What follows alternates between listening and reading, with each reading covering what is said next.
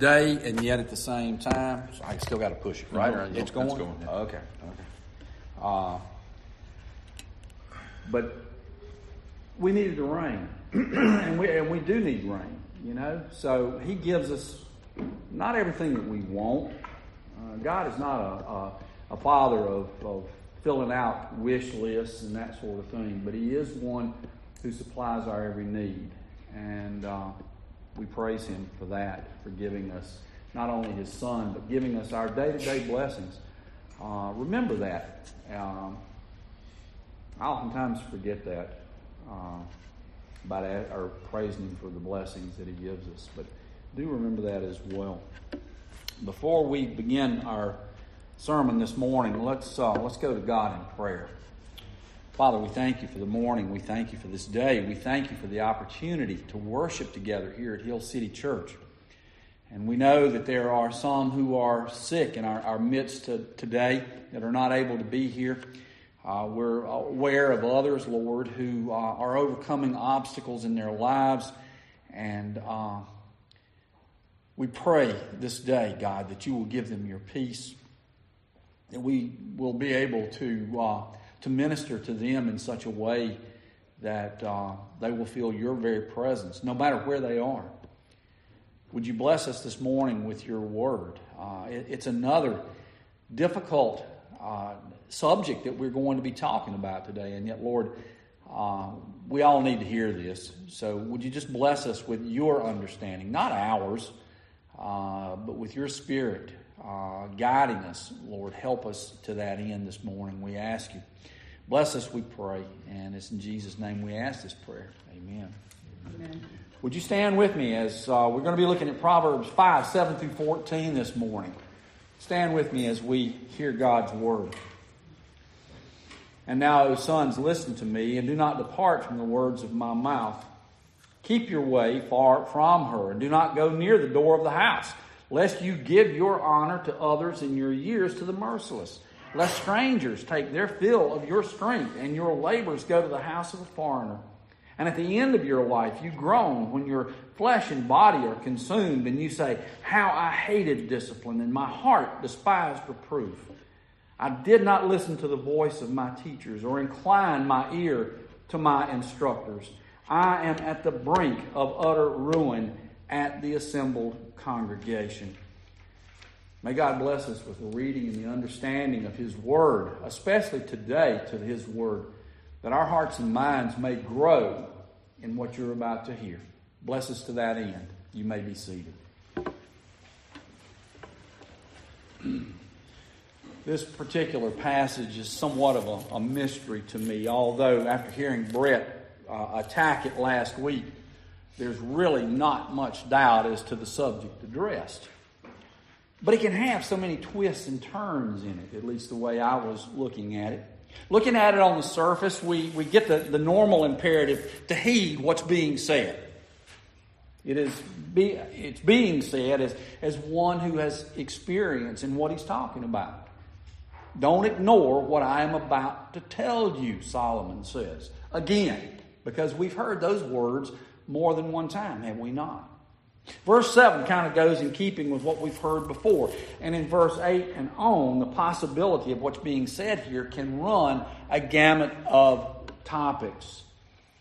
When we see in verse 8, keep a path far from her, do not go near the door of her house. And we stop it right there. It looks pretty obvious, doesn't it? I mean, we go back to last week in verse 3 and on. For the, the lips of the adulterous woman drip honey, and her speech is smoother than oil.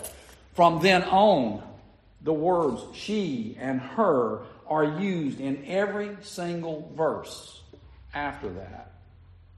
She is bitter. Her feet go down to death. Her steps lead to the grave. I think we can see from those statements, it's, it's looking like what we might call a homewrecker.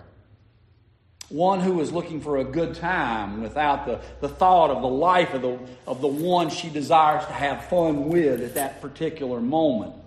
And as Brett said, there is no regard or respect for Jesus in this whole process. To that end, I can see where it looks pretty obvious That the overarching theme here is husbands, watch yourselves. Don't put yourself or, or be allowed to be put into a position to have your integrity in question. Young men, those who are unmarried, watch yourself.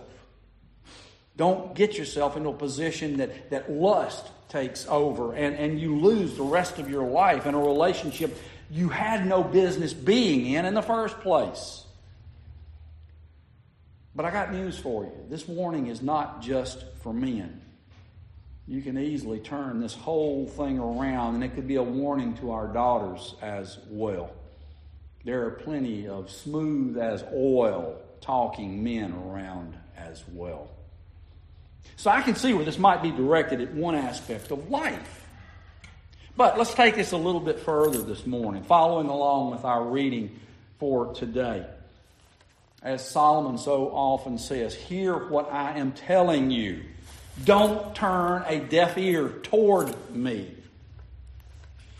How many times when we were growing up did we hear good, sage advice from a parent or maybe someone we looked up to? How many times, because it didn't fit in with what we were wanting to do, did we ignore that advice? I've said this before, but when I was growing up, when I was a teenager, the day I turned 13, my parents' minds went elsewhere. They got sucked out of their skulls somehow or another. I was the smart one then, and, and they were not. They didn't know what they were talking about anymore. I became so much smarter than them, so much more worldly than they were. They didn't understand my world. They were in their late 30s. They, they were way too old to be able to understand what was going on in my life. They didn't understand the world that I was existing in. Listen to them. I sincerely do not think so. However, they got a whole lot smarter when my son was born. And then with Casey, Casey, I hope you're watching this morning. You can't hit me from here. Maybe tomorrow. Anyway, Casey, that was a whole other story when she was born. But I, I kid. I kid, okay? But my point here is that I think Solomon keeps uh, saying this over and over again because he knew what he had thought and what he had done when he was a younger person, even as an adult. Sadly, maybe even, as, as Brett kind of alluded to last week, as perhaps he was even writing these Proverbs.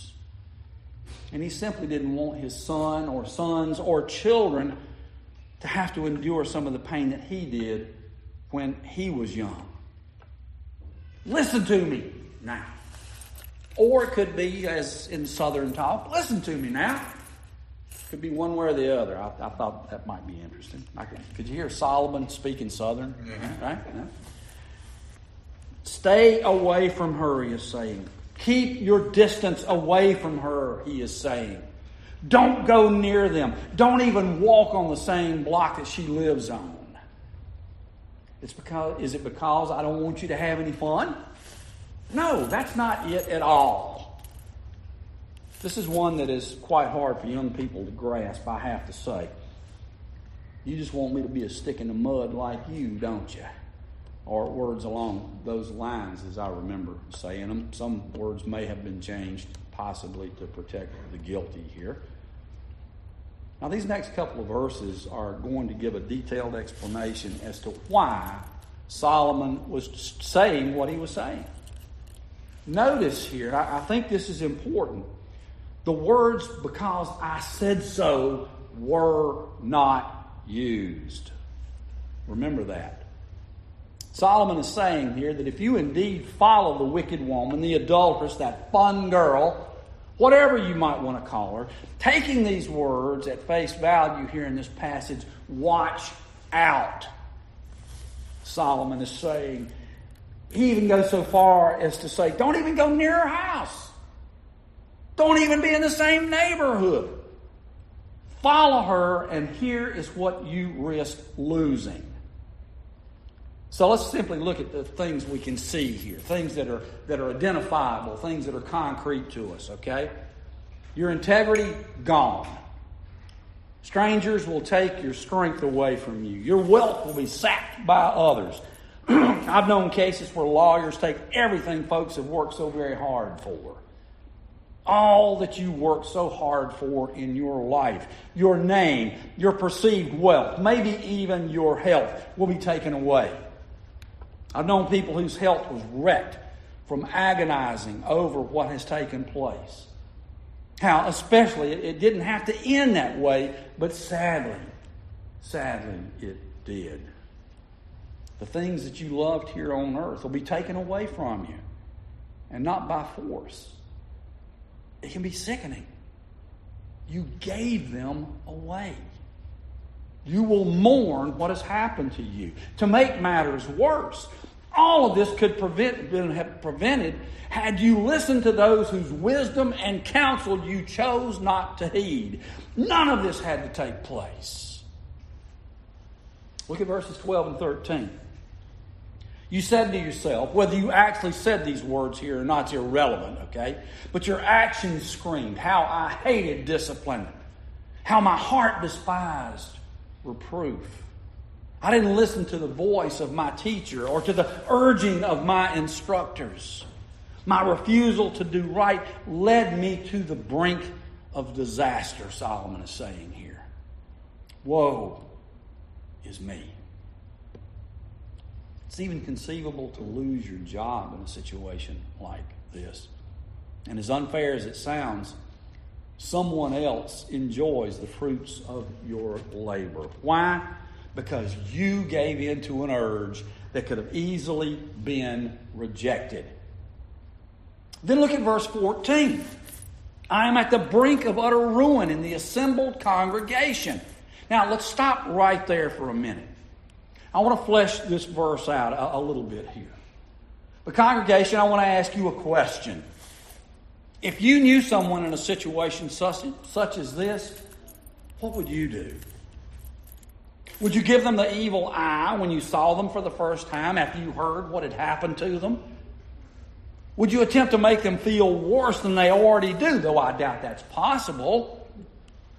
Would you turn your back on them in an effort to help them see the error of their ways?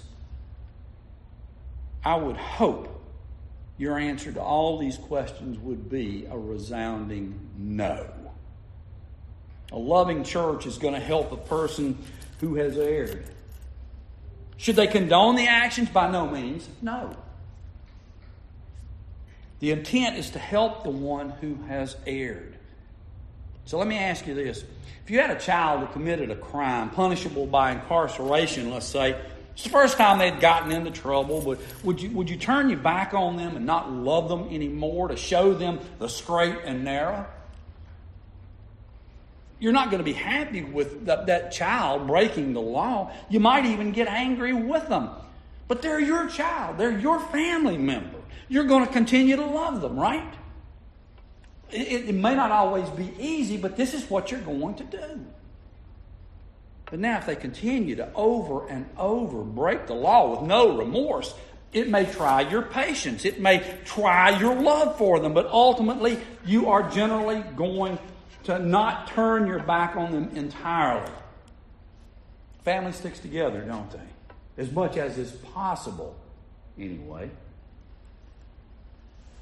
When they get so aggravated that they're given an ultimatum to straighten up or, or not be able to be part of the family until they do, as hard and painful as that might be, it might come to that. It might have to come to that. And I can promise you, the ones who love, the one who breaks the law continuously, they are the ones who are going to hurt worse. They don't want the process to have to take place. This is the way it is, should be. This is the way it should be for any loving, caring congregation. And that's what verse 14, in my opinion, is all about. But I want us to expand our thinking just a little bit here on this particular passage. I, I know that this passage pertains to the obvious Solomon is talking about here, allowing a, a woman or a man to come into the life of one who hadn't should have not allowed it to happen. And again, I don't necessarily mean having an affair of the heart, okay? It goes beyond that. It could be a relationship based on money, one time or ongoing. And yet, there can be affairs of a different nature that can cause as much, if not more, harm. A man or a woman can become married to a job, to alcohol, to drugs, to sports, to pornography, to just about anything that takes time and money that can take your emotional, physical, even spiritual strength away from you. To that end, anything that can take, as we classically say, God's rightful place as first in our lives. Plus, it keeps male or female from, from giving their all to their spouse. Notice now, I said spiritual as well here. We'll look at that in just a minute. First thing we want to look at is the marriage relationship and how it can be cheated by something that is non sexual. This is concerning verses 7 and 8, but with the same kind of endings that we could envision as we just talked about in verses 9 through 14. So many times I have been guilty of this in some ways. This next uh, example, though, is not one of them, okay? You'd think a pastor would always put God first, right? And while for the most part that's usually true, pastors can use God as a weapon. Did you know that? In fact, I've known many people who, in an attempt to get their way on certain things, or to try to justify what they're doing, they do these things in the name of the Lord. Now, you're not going to argue with the Lord, are you? Most people aren't going to. And yet, pastors can try to usurp power within a church by invoking the name of Jesus to get their schemes accomplished. They can do it with about any group that they happen to be a part of, whether that's in the church or outside the church. Sadly, that can include home life as well. You want something from your wife, or you want your children to behave in a certain way. You simply remind them if they don't do it, they're sinning. And God could send them straight to hell for not obeying you. Let's look at another way that's a little bit more my confession to you here. In seminary, we're reminded that we should look to God first for all things. But then we should look to the family, the church, and ourselves should be taken care of as well. Pretty much in that order. I've been guilty of letting church work take my time away from home. Or, or setting up a meeting without asking my wife if we had anything scheduled that particular evening. And that, unfortunately, wasn't just happening when I was working full time either. It's happened since I have retired. Maybe some of you all have done the same thing at times. One example I can give you, though, today is my grandfather. A great godly man, but sometimes he would let his love for the church, small c in this particular instance, not necessarily God here, but the church itself, come before his family. He came to my grandmother once and suggested that they move into the basement of the church so that they could give more of their earnings to the church each week. Of course, my grandmother short circuited that one really, really quick. A very quick, terse no was all it took. But you see, my grandfather, I, I would say innocently enough, knowing him as I did, he was putting the needs of the church in Rome, Georgia, ahead of the needs of his family. It was not the right thing to do a job, sporting events, maybe the church itself, and other things that we've mentioned cannot replace or at least should not usurp the love of your spouse or your family. There must be a common love for Christ in order to make marriages work through the best and worst of times. Or at the very least, the chances of the marriage succeeding are far greater if both husband and wife have that common love for Christ. You see, it wasn't that my grandmother didn't have a love for Jesus, nor a love for my grandfather for that matter. Far from it. She knew, though, that taking care of her family was following Jesus' teachings. She had the good sense to see that. It was her husband's heart for Jesus, maybe, that kind of got off track a. Sadly, the same dangers of verses 9 through 11 can be said of the other possible dangers that can be wedged in between a husband and a wife. Because you see, it's the same principles behind putting something behind you and God. It takes a love and a devotion away from the one who should be first and, and foremost in your life on this earth. In one sense, that would be God. In another sense, it would be your spouse. And devastation can occur in either situation. Do you see where then verses 12 through 14 might come into play here? And again, Solomon is practically begging his sons, I imagine his children, with over 700 wives and over 300 concubines.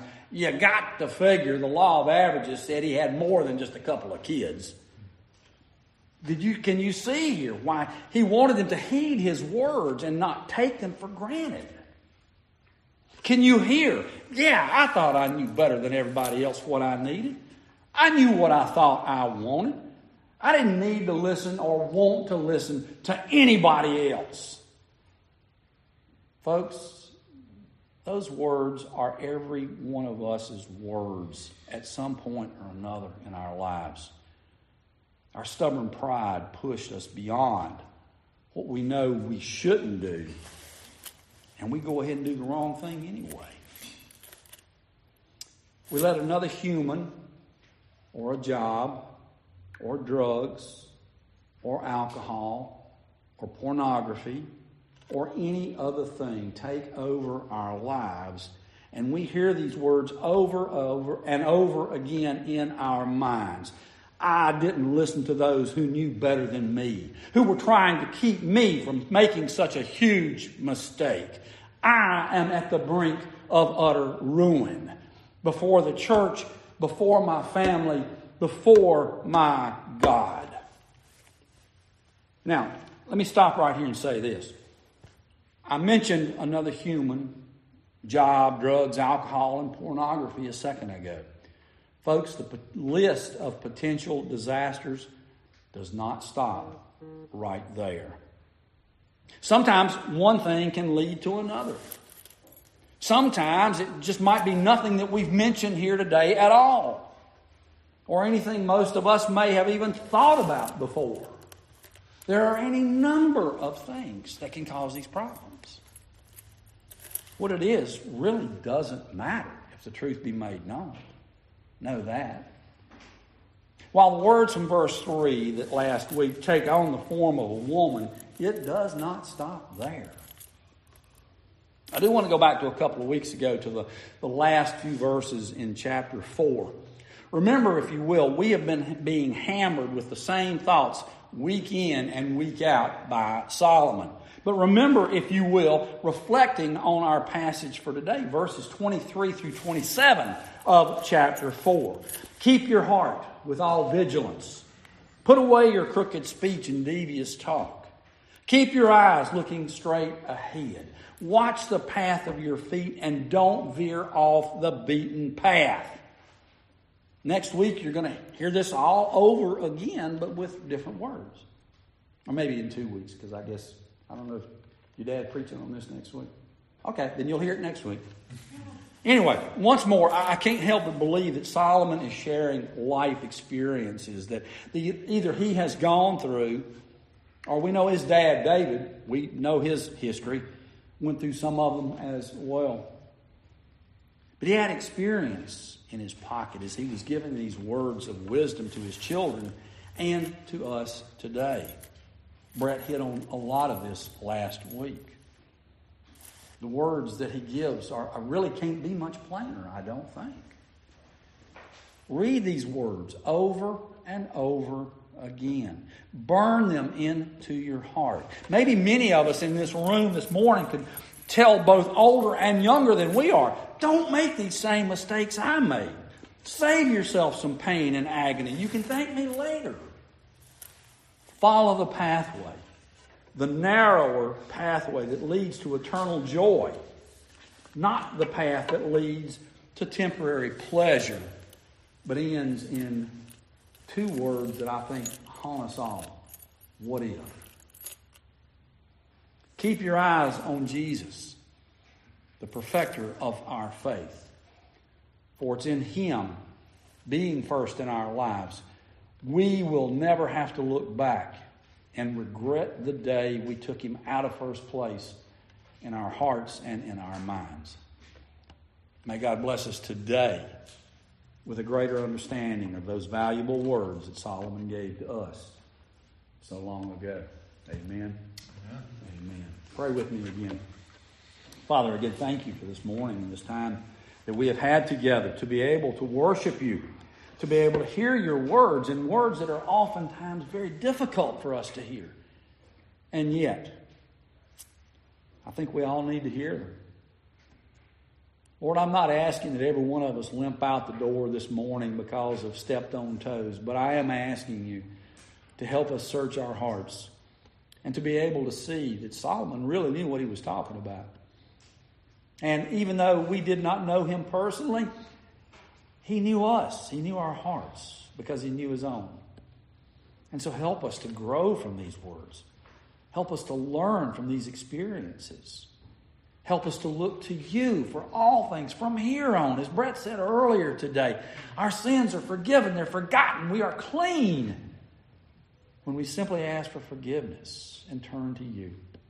So, would you bless us to that end this morning and be with us, we ask in Jesus' name. Amen. Amen.